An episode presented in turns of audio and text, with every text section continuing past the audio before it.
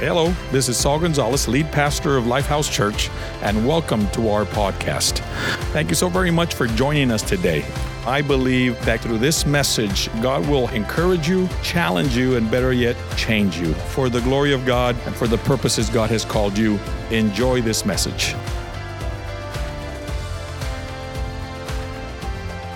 Uh, we're so grateful that you've taken the time, the trouble, the travel, the travail to be here with us. I know that God is going to use this day to minister to your heart in a really special way. Thank you for believing in the mission of Lifehouse, that by God's grace, this is not a single cell church, that we are multiplying and God has used you, your giving, your generosity to make a big, big difference. Uh, by God's grace, we have a couple of churches that we've launched and that are doing really well in, in TJ, Tijuana, Mexico. How many say amen? Uh, amen. Uh, uh, Lifehouse Coachella. We have a Lifehouse East Bakersfield, Wasco, Delano. Uh, as a matter of fact, Pastor Gabriel Diaz was here last Sunday and and and just did a great job.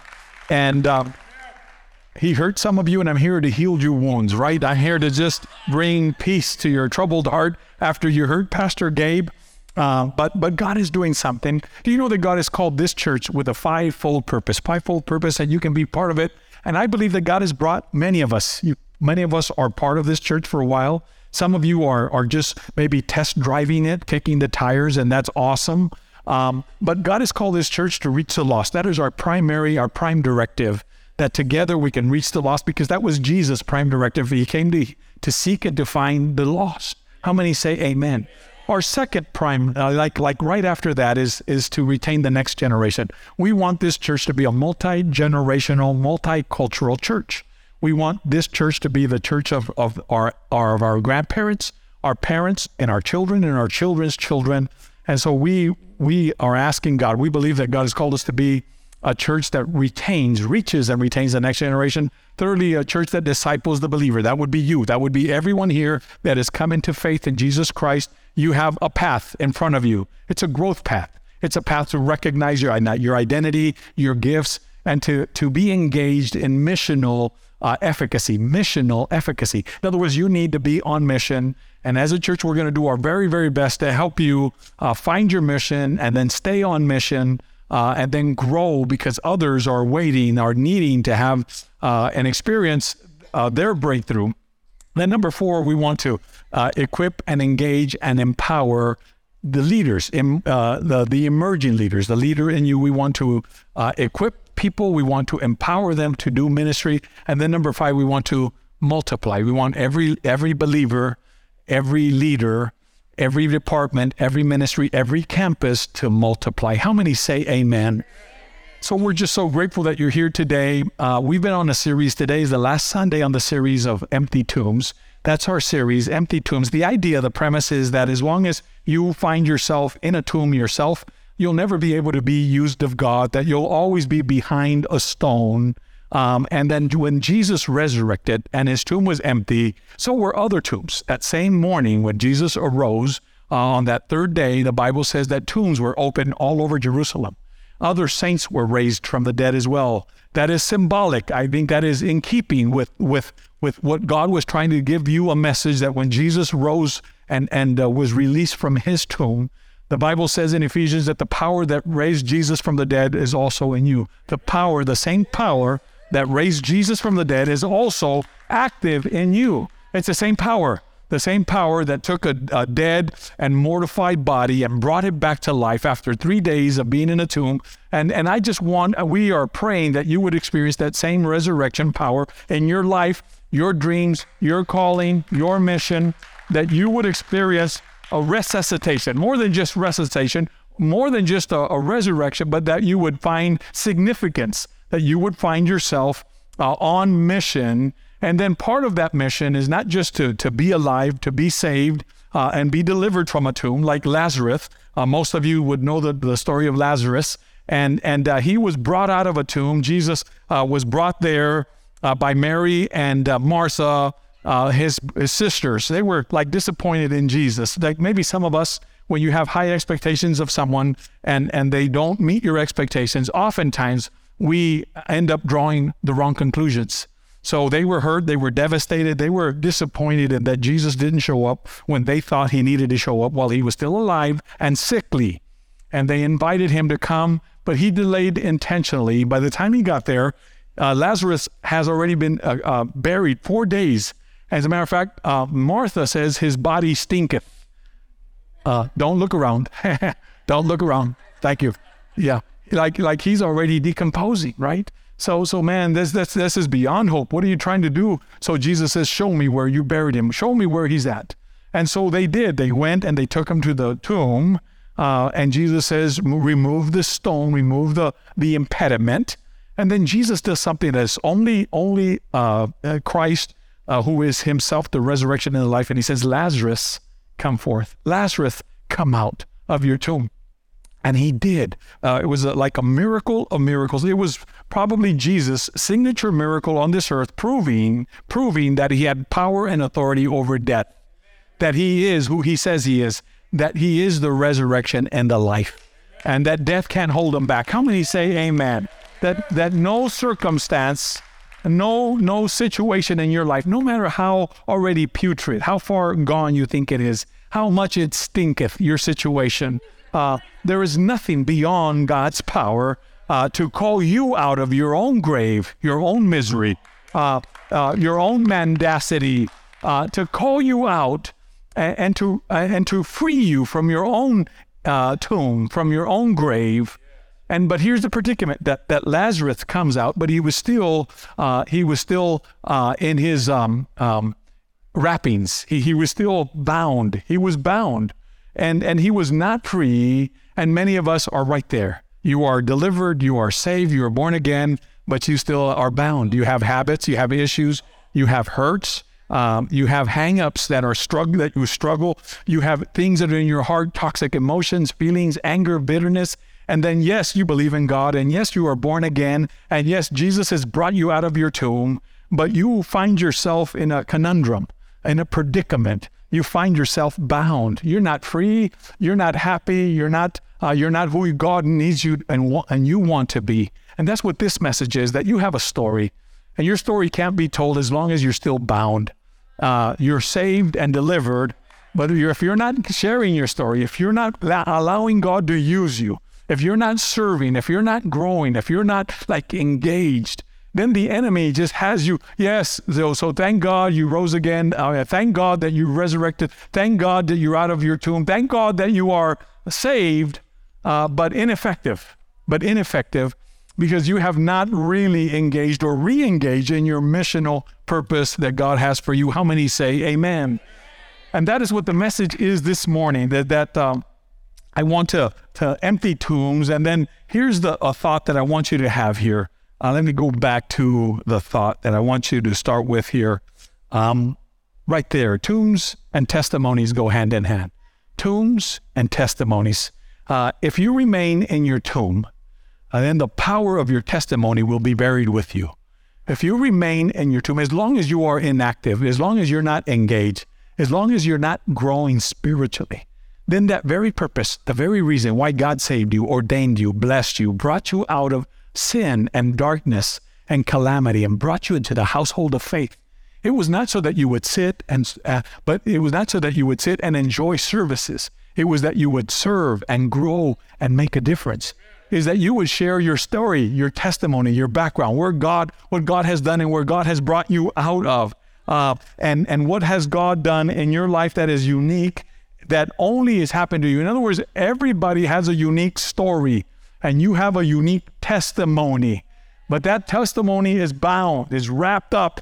And so Jesus tells the, the apostles, loose him, right? So there's Lazarus, Lazarus and Jesus says, loose him, uh, unbind him so that he could share his testimony, so that he could be a testimony, a living witness for everyone else uh, to know, to see, to hear about the power, the resurrection power of Christ Jesus. And many of us find ourselves just like the disciples the day after the, or when Jesus rose, that they did not know on the defensive. You find yourself discouraged or disillusioned. You're dealing with the fog of events in your life, the fog of war, the fog of brokenness, of broken relationships, and you're you're in this place in the middle. You don't know what to do with yourself. You don't know what to do with the relationship. You don't even know where you're going. A lot of us are struggling with right now with your calling. You know you should be doing something, but but maybe in the past there's been reasons and maybe valid reasons why you were discouraged, why somebody disappointed you, a church or even a pastor disappointed you and didn't quite measure up to your expectations. Remember, high expectations and low, and, and the reality when they crash, when those expectations are, are not met, there's disillusionment, there's brokenness. You get discouraged when those expectations are not met by somebody, including a church that might have uh, fallen short from your expectations. So we find our disciples cowering behind closed doors. In this story, we're going to be reading John chapter 20. They're cowering behind closed doors and locked for good measure. They are dazed and confused, not only by the devastating events that of the past few hours and days, but their own shortcomings. They've all were scandalized. They all uh, fell short. Peter, uh, amongst the, the, best of them, who denied Christ and said, I don't know him, he cursed uh, and, and, and just basically, uh, you know, engaged in just a profanity, if you will, the worst of the worst. It was, by the way, from the abundance of the heart, that's where the mouth speaks. And so they were dazed, uh, and, and not only because of the events, but their own shortcomings and failures. Uh, we find them, like many of us, gripped, uh, gripped, and in the throes of fear and frightened beyond words. They are beleaguered, barricaded besides themselves in a non nondescript house. We get no description of that house other than that it was closed. The doors were closed, the windows were shuttered. That's what the Bible says. And these, uh, these uh, disciples uh, are there cowering, afraid of the Jews. Uh, they were leaderless, uh, helpless, hopeless, and helpless, uh, with, uh, with no sense of purpose uh, or direction whatsoever at this stage. So they are fraught with guilt as well. Like maybe some of them, some of us know that, man, you've messed up, you blew it, the devil's got you in terms of addiction, fixation, and obsessions.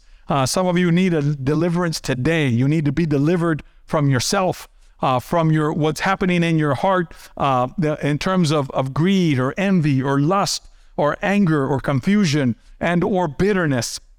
And so they are fraught with guilt, uh, no doubt struggling with their, the weight of shame and self-condemnation for failing to stand uh, up to the mob, up to the Sanhedrin, stand with Jesus uh, and stand with him when he was being crucified. But they were nowhere to be found when the going got tough.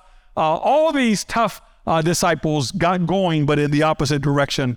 Uh, the truth is that, that a lot of us are in the midst of chaos. There's confusion in your life, there's consternation, and it will lead you. It will lead you to not only miss out on the glory, the power of a resurrected Jesus, but it'll blind you like the like the two uh, travelers last Sunday that we talked about, the two travelers to Emmaus, the women that came to the gravesite to try and anoint the body of Jesus. They were not able to discern, to distinguish, to identify uh, that Jesus was there, that it was Jesus that was there uh, right outside the tomb. And Mary Magdalene is dazed and confused and saying, Where have you placed him? And she's crying. And Jesus himself says, Mary Magdalene, why are you weeping? Why are you crying? And that's a good question for a lot of us today that you don't see Jesus for, for the sense of you. You don't even see or sense God, uh, some of us, because of your predicament or your situation and or uh, what's happening in your heart. And these travelers to Emmaus also were blinded without seeing Jesus. And, and I'm afraid that some of us might miss out on the power of the resurrection, but not just the power of the resurrection and God's, the, your missional purpose, but the power of your testimony, the power behind your story. Because somebody needs to hear your story, and you think that your story is not significant, and yet your story has the elements that are necessary. That's all God wants to use is He wants to start with your story. Where did God bring you out of? How has God's grace been, been on your life? Where did God deliver you from? Have you experienced God's presence and God's peace and God's breakthroughs? Has God blessed you? And it's been a while since you really stopped and, and looked at where and from where God has brought you out of.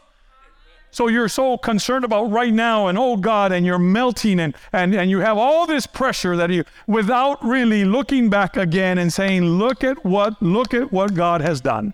Look at what God has done in my life. Look at where He's brought me out of. And yes, I have situations. And yes, I have uh, challenges right now. And yes, my life is not perfect. But wow, look at what God has done in my life, where He has delivered me, where hence God has brought me out of and how he's blessed me and given you the opportunity to sit to sit in a in a church this morning and contemplate the horizons contemplate the possibilities. What would happen if you re-engage in missional in missional in a missional life? Because apart from the purpose and the power of the resurrection no one no one here can over live a, a life that is an overcoming life or a, a life of victory. Something happens when we're overcome by uh, by negative emotions uh, confusion, pain, grief, sorrow, um, fear, unforgiveness, anger, hate, hurt, bitterness, jealousy, doubt, and unbelief. All of a sudden, your eyes get veiled. You no longer are able to see Jesus uh, for the plan that He has for you. And so Jesus would come by these women and say, Why are you weeping? Uh, when you're unable to deal with unmet expectations. A lot of us have, you had expectations of somebody, of yourself or someone else, and those expectations were not met, even by a church. I want to just reiterate and if that's happened, please forgive us. Please forgive this pastor. I, I sometimes I, I, I joke and I muse, and uh, sometimes I, I'm, uh, I, I use humor sometimes because that's it comes natural to me. But but it, it does. It just and it's a weird kind of humor. It's oblique. It comes out of nowhere. It's dry humor. But but I, I do. But I want to just apologize for everybody and anybody that this church has not met your expectations.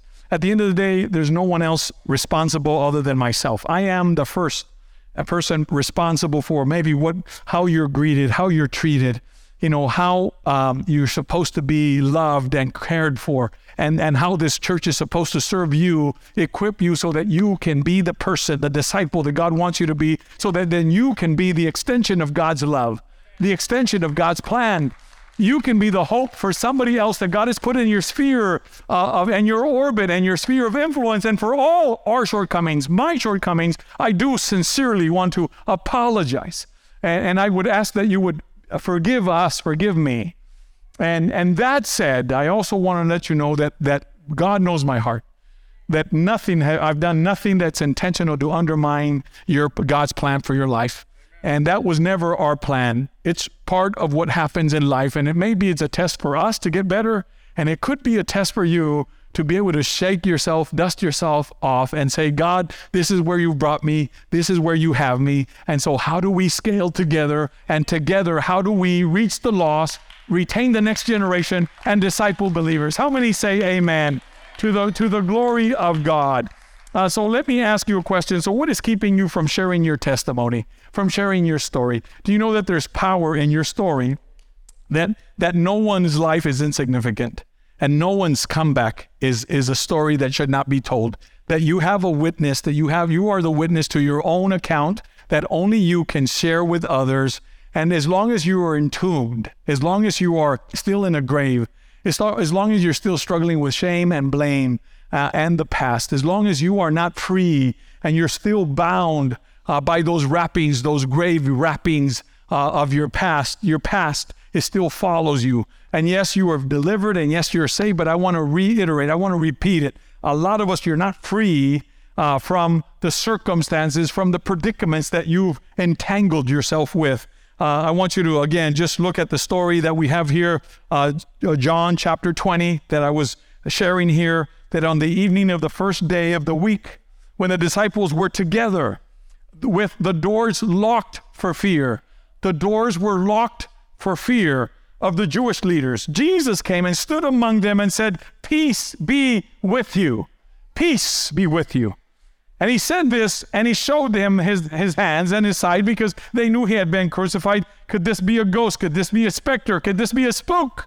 Uh, could this be somebody that was an impostor? And so Jesus says authenticity, uh, just to authenticate who he is. And he shows them the wounds in his hands and the wound by his side. And then they rejoiced. They were overjoyed when they saw that it was the Lord. That it was the Lord. A lot of us try to hide our scars.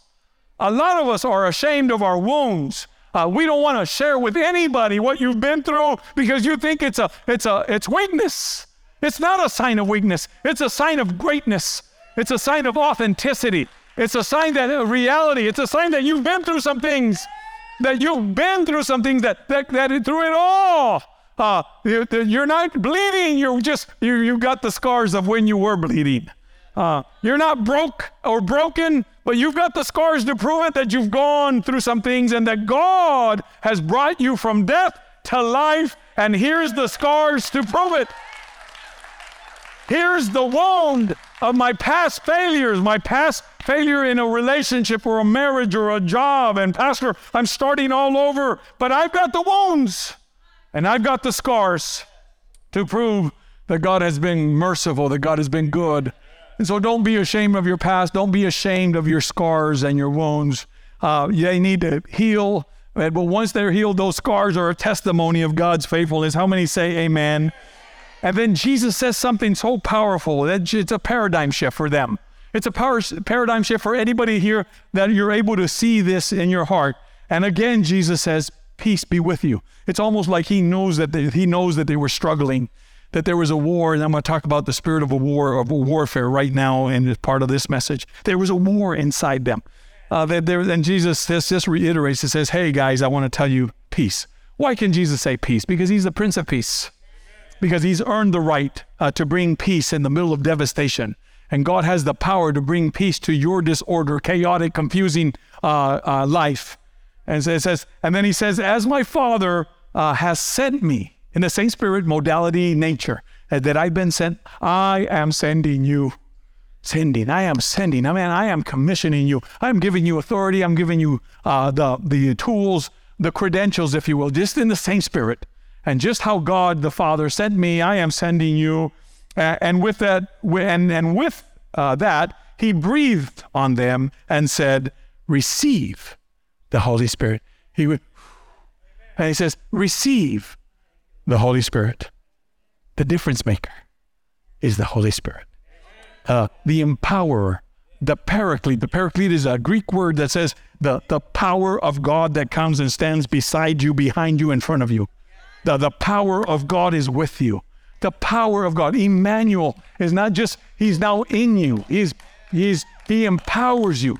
And I'm going to talk about why this is so important uh, for you in terms of, of coming out of your wounds, uh, your wrappings, your grave uh, wrappings, and then how God wants to use you and move you to the next level and, and use you to the next dimension. The first thing that God wants to do here uh, so, what is keeping uh, you from telling your story? So, what keeps you from just using your testimony? Remember tombs and testimonies. So, the first thing there in your outline. Um, so, um, the the first note here is is what keeps you from sharing, from telling your story. Is is this outline? It's it's a great outline, and I'm going to share with you some thoughts that I think can help you. The first the first thing that comes against you, or the first thing that imprisons us, and entombs you, keeps you inside your tomb, or if you've been delivered, but you still have those grave side, uh, those grave wrappings around you. So Jesus tells the church, he says, hey, free him, loose him from his wrappings, from his grave wrappings uh, that, that basically bind him, that bind you. The first thing is that you've got to come and you have to confront is fear. That all of us have to have different levels of fear. What if I fail? What if I do? What if I serve, Pastor? What if I go out there and I got hurt once or twice or thrice? Some of you guys have been hurt. So you've been hurt so many times that that you're like like your own calamity walking, like like you've been hurt. But what would happen if you just do it one more time and this time you learn lessons and this time you develop a, like thick skin, thick skin and a gentle heart uh, fear is one of the most toxic and therefore tragic emotions that devastates. It diminishes and destroys your God given potential and purpose. So, fear is used by the enemy to stop you, to paralyze you, to enclose yourself in, to barricade yourself behind walls. Uh, you close the door, you shutter the windows, you got walls. And then in this story, Jesus shows up in the middle of them while the doors are closed, the windows are shut, and the walls are, are whatever thickness they may have been. But the truth is that when Jesus wants to show up, nothing or no one can stop Jesus from showing up when he wants to. There's no wall, there's no door, there's no uh, hindrance, there's no impediment uh, that will stop Jesus from showing up in your life, right in the middle of your predicament, your circumstances, your devastation. God, Jesus, wants to show up, is showing up right now in some of your lives and saying, Hey, I'm still relevant, I'm still here, and I'm here to have fellowship and commune with you, even if you're like devastated. And, and so fear um, is, is devastates, it diminishes, it reduces, it limits, it, it ultimately undermines and destroys the potential that and the purpose and the plan that God has for your life. Um, I want to just reiterate John 20, um, um, 19, that the doors were locked for fear. Just, just what doors, if you ask yourself, what doors have you uh, locked yourself behind? Um, what are maybe it's an excuse if you're honest with yourself. Maybe it is most of the time an excuse because a lot of us have a hard time facing and being honest with ourselves, and that's the truth.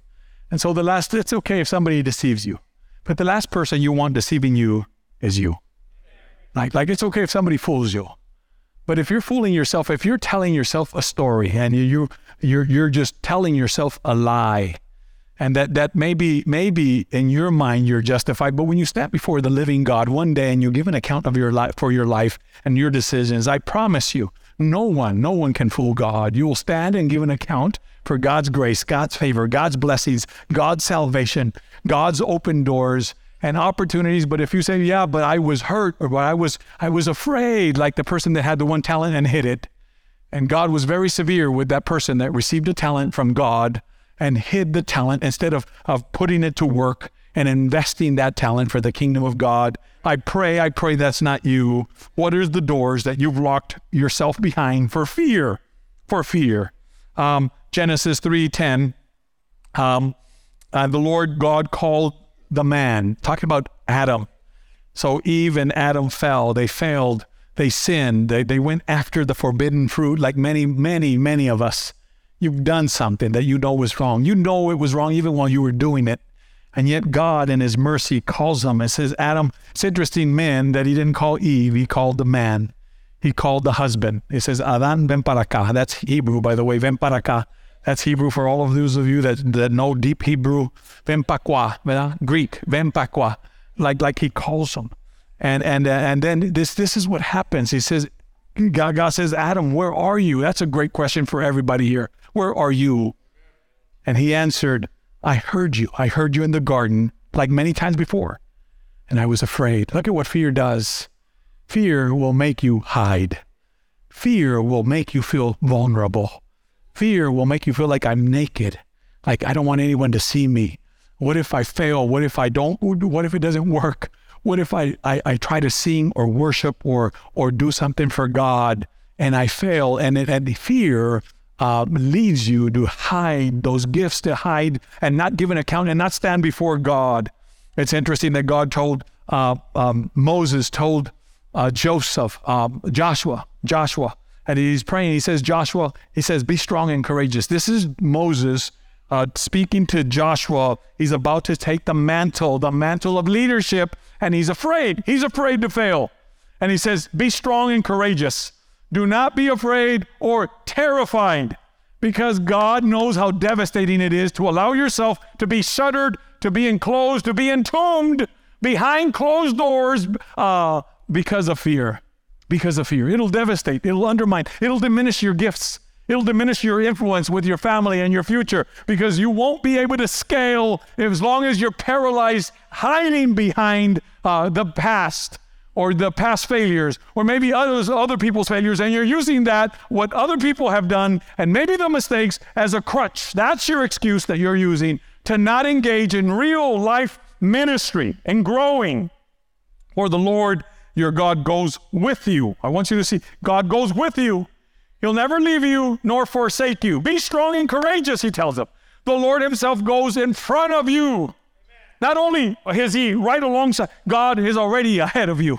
And before you turn the bend, he's already there. And God is opening doors and he's taking care of your enemies. And God goes not only with you, but he goes ahead of you. And if you're able to see that in your mind's eye, he goes before you and he will be with you. He will never leave you nor forsake you.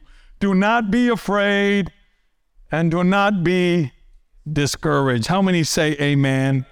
So here's Jairus. Many of you know the story of a, of a very important principle. It was a man of a synagogue. He was a leader of a synagogue, religious. His daughter is uh, just sick, devastated, and he's waiting while somebody else gets healed. By the time that other person gets healed, a woman with the issue of blood, the, the news arrives by his own servants. It says, says Jairus, don't bother the master. Jairus, your daughter is dead. So, so let's just call it a wrap Let's just like lick your wounds, suffer your your shame, your your devastating loss, and hey, it's over. It's interesting that they say Jairus. And then Jesus says to him, Jairus, don't be afraid. Just just just believe. Like like like don't let fear or panic or dread or or being afraid undermine what God has for you. What God is intending for you. What God wants to do for you on, on your behalf and use you. And he says, uh, don't be afraid. Just believe. Just just just worship. Just be part of a of a movement, of a church. Get engaged, become part of the body of Jesus Christ. Don't give up. I know that some of us are seeing the you know reasons. I know that. And maybe some of the reasons are justified. I'm not saying that they're not. But almost no reason will be justification of the uh, be, be, um, in God's eyes for you and I to quit pre- prematurely. Now, if God has a plan and God is calling you elsewhere, amen. If God, amen, amen, amen. Uh, I've never, ever, ever felt um, or, or manipulated anybody to do something that, that I didn't feel God was wanting us to do. But I just sense right now in my spirit, some of you are discouraged. Some of you have gone through some things and you're thinking, man, this is this is this is not scaling.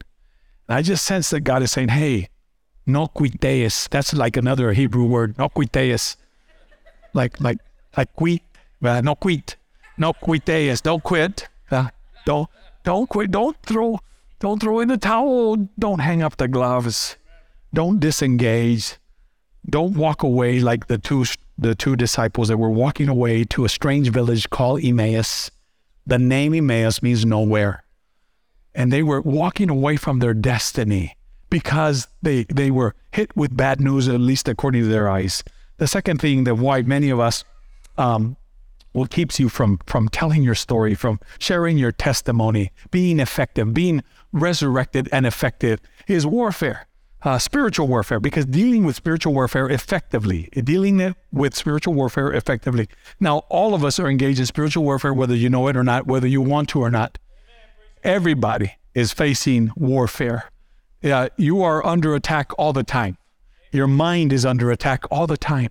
Your emotions, uh, brother and sisters uh, and mister, your emotions are under attack all the time. There are spirits, spiritual uh, principalities in the air. And I'm going to read that verse here, uh, one that a lot of us are familiar, but a lot of us take it for granted. A lot of us forget that the reason you're waking up, the reason why you are in the mood you're in, the reason you might be angry, bitter, bitter, bitter, uh, and or uh, resentful, like you have resentment. The reason you're envious, the reason a lot of men are jealous of me is because, I mean, come on people. I'm being facetious. Sorry. Uh, jealousy. You guys have to be careful with jealousy. Uh, but but sorry. Like like the anointing left, right? The anointing, but it'll come right back. Like just wait. Uh, it's back. The anointing, right? Yeah. Uh, but but some of these toxic emotions, like dealing with spiritual warfare, whether you realize it or not, and in the Old Testament, in the The Old Testament, one of my, well, just a favorite, a great story is the prophet Elisha he's being surrounded. He's in Dothan, a, a little town called Dothan. And, and the, the army of Syria realizes that, hey, this guy scales. If we eliminate Elisha, because Elisha would get revelation, he would tell the king of Israel, hey, don't go there. Uh, there's, a, uh, there's an ambush. And he would warn him, hey, be careful over here in this mountaintop. There's, there's an ambush there. And he would just tell him. And the king of Syria just, just uh, can't ha- handle it anymore. He calls all his generals and says, who among you is betraying me? I, we have a spy in our midst here in my uh, in my in my table, my round table of of leaders. And then one of them, I believe it was Naaman, who told him, "Sir, that we're all we're all loyal. There's there's, but in Israel there's a man, there's a prophet that sees everything. He he knows what you're doing even in your most private chamber. Ooh, that's scary. Yeah, like like my kids would say, that's scary." not not just scary, scary like that. Like, and so he says, okay, then that's the guy I got to take out. And he sends an entire army, surrounds a little town, and uh, what I'm trying to do is share share with you that the reality of spiritual warfare. What looked like was physical was spiritual. So he's surrounded by a physical army. His his servant looks out in the morning. He says, "Oh," he panics and, and he bounces and he comes to Elisha. The prophet says, We're done. I mean, we're surrounded. We're dead. And uh, he says, No, we're not. And, and he says, and he says a prayer. Let me pray for you. And he prays and he says, Lord, open his eyes so that he would see.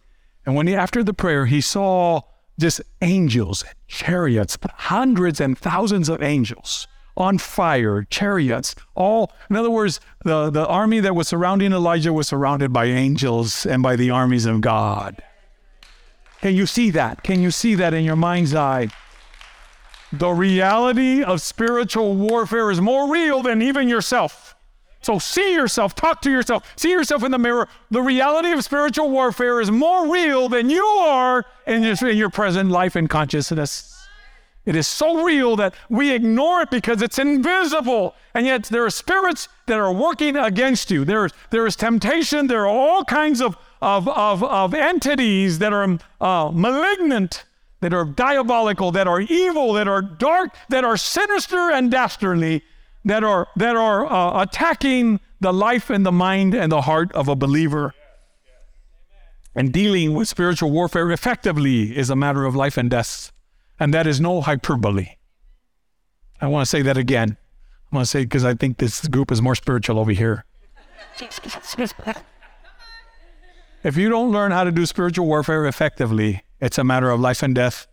Your relationships will never have life. They'll always be under uh, uh, uh, under pressure, under death, under a death sentence. Your ministry is dead. Your life, your calling, your purpose. If you don't know and, and learn how to do spiritual warfare, or at least engage with it, knowing that the weapons of our warfare are not carnal, but they're mighty through God.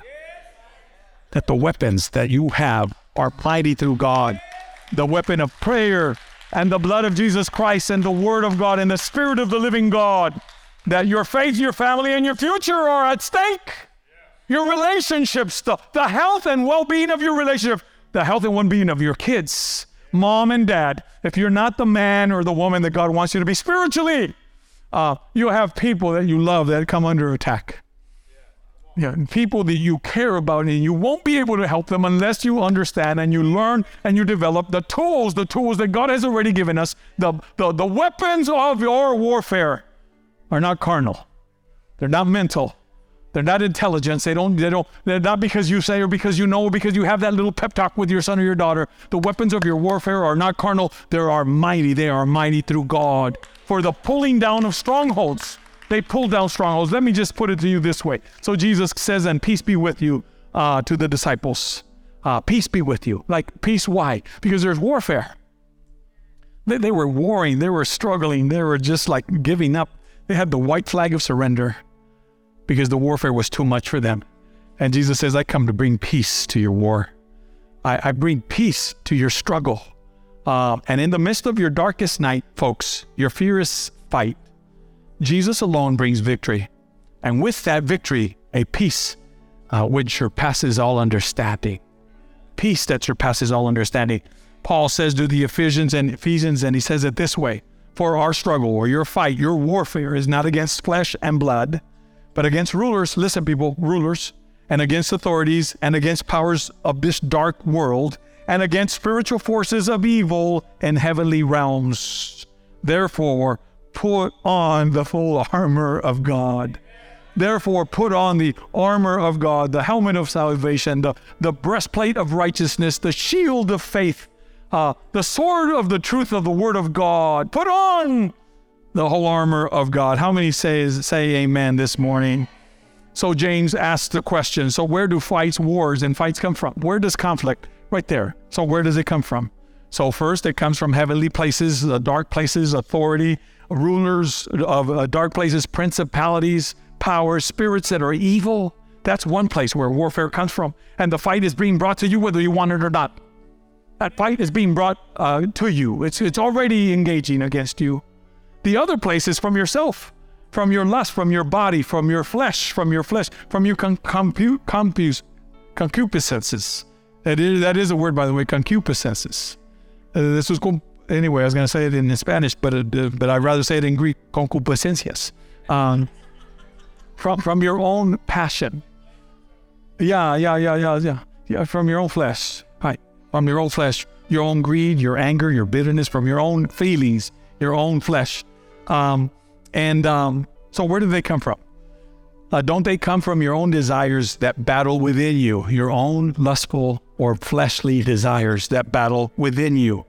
Um, he says, You lust, but you don't have. You murder and you covet, and you cannot obtain. You fight and you war, and yet you do not have. And it's powerful. Why? Because there's one way to do warfare, and there's the wrong way to do warfare. And what he says, you can't do warfare, you can't win in your own strength. You don't have it. You're not strong enough. You're not smart enough to win on your own terms.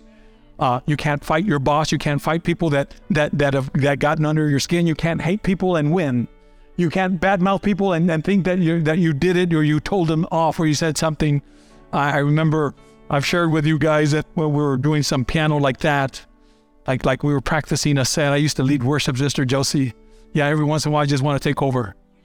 Yeah, I, I do. I just dislike it. Like God, why is this not scaling? Let me go up there. I used to. I, I do. I, I used to lead worship, and I could play an instrument or two. Um, but anyway, we were practicing before the service, and there was a rule, like like right before at five after five thirty, there was a half hour of of prayer before we would you know minister. And so we were just trying to get the round the, the, the last set in order one of the deacons, like right at 5:30, he comes and he says to us, "That's it. You can't practice anymore. You're done." And so it was not so much what he said; it was the tone that kind of just. So I told the people, you know, "Okay, let's just finish." So he walked away, and about maybe a minute or two later, he comes back, and he says, "You know what? You guys are, you know, you're breaking the rule, and and Saul, just because you think you're somebody special." And I was thinking, "Yes, no, no, I, I you know." Like, like, how did you know? I'm gonna think, how did you know that? That must be the gift of revelation. How did you know? It's in the in, in our former church. And so he says, just because you're Saul, and, and he just like, and then you know, just the flesh, right? Everybody has flesh. All of us can make mistakes. And I told this deacon, if you don't like it, it's too bad. And and you could turn. I, I this is what I said. You can go left right here, then go another left, and then another left, and there's the pastor's office. Why don't you go ahead and and and file a complaint? Is what I told. Go ahead and file a complaint. And then he just left all flustered. And then my first thought was that'll teach him, right? That'll show him. And then immediately the Holy Spirit says, "No, Saul, you didn't win. You lost. This is not anything to brag about. You, you, you just made my heart sad." It's just you got into the you got into flesh, and you you got smart alecky instead of just kind of taking the not not allowing your flesh to get the best of you. Folks, that's when we make our biggest mistakes, all of us. And so I felt grieved. I grieved the Holy Spirit. That was a Sunday. The next Sunday, Friday, Saturday, Sunday of the same week, I was going to be speaking in Oakland in a crusade. I just felt like like God, the Holy Spirit was grieved and made me responsible. I was not looking for him because they immediately said, Lord, but you know that he started it. And I ended it. No, no, I didn't say that. Yeah. Just, just, just, just, just, I, I just felt that no excuses. And then, so God says, you need to go apologize. You need to apologize to him in person. And I said, we would used to have Wednesday services. Is on Wednesday, I'll see him and then I'll, I'll ask him to forgive me. And God says, No, I don't want you to do it here at church. This is neutral territory. I want you to go to his house and I want you to knock at his front door and I want where he's king, where he's master. I want you to humble yourself and I want you to ask him to forgive you. And I said, Oh, no, you don't. Like, that ain't gonna happen. You know, that ain't gonna happen. That's not gonna scale. You know, a Tuesday, Monday, like I just feel. So I could use like Tuesday night Uh, God says, okay, go ahead and go to Oakland without me. go ahead and preach without my presence. Go ahead and preach without my blessing. And so there I am. This is true story. I just went around that block several times asking God to release me. Like, God, I showed up. Nobody home. it's true.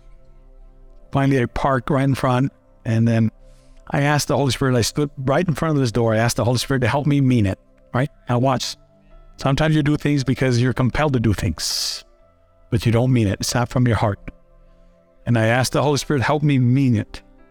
I've grieved you and I've offended a brother, offended a brother. help me mean it. So I knocked in his door. His name is was Roberto de Jesus Guzman. And so I knocked at his door, and uh, he's shocked that I'm in front of his door, and I'm shocked that he's shocked that I'm shocked. We're we're all shocked. Like he's like like he's speechless. I'm speechless. so he finally says, um, "Come in." So I, I come in and I said, "I'm here because I've offended you, and I, I've offended and I grieve God's heart. I've come here to apologize." And and I just began to sense it keenly. I felt it genuinely. And I just broke down. I said, you know, please forgive me. And he says to me, No, forgive me. He says, I haven't been able to sleep because that was a bad moment for both of us. And I told him, You started it. No, I did not tell him that. I didn't say that. Sorry. I'm misremembering the story. And so we just, both of us, we just hugged each other. We forgave each other. And I told him, Brother Guzman, this, this Friday, Saturday, Sunday, I'll be in, in Oakland. Would you pray for me? Would you pray for me that God would use us to just minister a word from God? And um, he did. He did like the most beautiful prayer. He brought out anointing oil and he anointed me. And he just began to pray for me. Do you know that he prayed for me? And then just he got on his knees and he prayed for my feet. And he just began to pray for my feet. And he just began to say, he began to say that verse that, that beautiful are the feet of them that bring the gospel of good. Beautiful are the feet upon the mountains of them that share in the goodness. While he's there praying for my feet, I'm just like saying, God, forgive me. Forgive me. And uh, we became really, really good friends. Later on, he, uh, God used him to start a really great church in Wasco, Wasco, California. He started his church. And um, a few years later, maybe 15 years after he started that church, he comes and visits here just a few years back. Came and visit me and he says, Pastor Saul, he says, I just want to share with you that I, I've been diagnosed with cancer. The, the doctor doesn't think I'm going to make it. And I've been praying about who can take over our church in Wasco.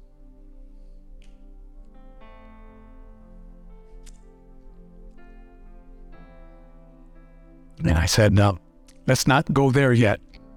Let's pray for your healing. Let's pray for God to restore you. You keep praying about that. Now pray about that too. I didn't have any at that point, folks. I have no one. No, it was not in my heart to have other churches to to lead other campuses. And God used this story of brokenness and just re, just just restoration and there he is right here at that, that office. It's the same pastor. Let's pray. So we prayed. Do you know that at that time we were a cornerstone? Oh, that, that was the name of this church. Before living God, one day he comes. He's going. He was going therapy. He was getting uh, chemotherapy, and he would come from the the chemotherapy session, and would come. Sometimes he would sit there just weak, and he says, "Pastor, I had a dream, and it was so real." And he's telling me in Spanish because he's a Spanish speaker, and he says, "Hey, this is what I saw." And he does a circle. He draws a circle and he draws a letter L and a letter H. But we're trying to figure out what that means in Spanish. What that means in Spanish. And I'm telling him, I'm talking, we're talking in Spanish. I believe it because he was weeping. Says, I, I don't, does this mean anything to you? I, I told him, not yet, but, but, you know, could it be this? Know, all in Spanish. So I saved that. I saved that later on, later on, right? So we're just praying about identity and a shift in this church and where we're going. That God wants us to reach the lost, retain the next generation, disciple the believer, equip and engage you, that the emerging leader empower you, and then to multiply. And then God, what we were talking, all of a sudden one day we're talking about, you know, what's the name of this church? We settle on the name Lifehouse. Lifehouse it didn't dawn on me later on. I was going through some papers and I'm thinking, look at God. Look at what this man saw. He passed away and he just just and his board and his wife and his daughters are still there. They're still part of Lifehouse. Wasco.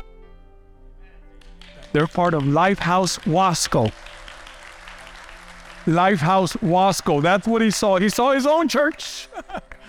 he saw his own church where his wife, his widow, and the, the daughters and his grandkids, they still go, they worship at Lifehouse Wasco. There's a few more notes, but I think they they they beg. Would you just would you bow your heads with me? I would you would you bow your heads with me? Stop. I don't know when perhaps you've dropped the ball, maybe you're the baton, maybe the mantle. There are men of God in this place, women of God. That there's a calling of God on your life. There really is. And then just things have happened. Maybe you've engaged, and maybe this church has not done a good job, and I'll take the responsibility. But together, if you just dust yourself off, if if it's okay if we all show our wounds, if we show our scars, it's okay. If we say, here it is, it, this is our shortcoming, this is our shortcoming as a church, and, and forgive us. But don't let that hold you back. Don't let it be two shortcomings on both sides. where where the enemy's got you stymied, he's got you stuck.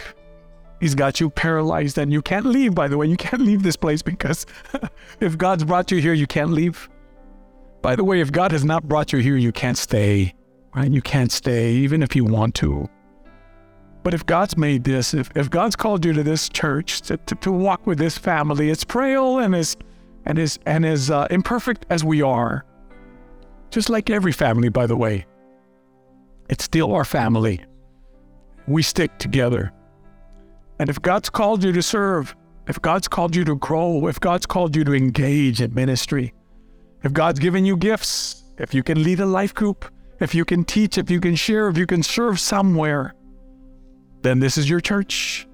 Because God has called us together to lead thousands of people to know God, to grow together, to grow in unity, and then to go serve and make a difference. Thank you so very much for joining us today on the Lifehouse podcast. I pray and hope this message has encouraged, inspired, and challenged you to grow closer to God. If you would like to be a part of what God is doing here at Lifehouse, visit our website at lifehousechurch.com. That's lifehousechurch.com for more information or consider subscribing and share it with one of your friends and family. Thank you again for being part of our journey, your journey, that will lead you to know God better, grow together, and go serve and make a difference. Thank you again. God bless you. See you next time.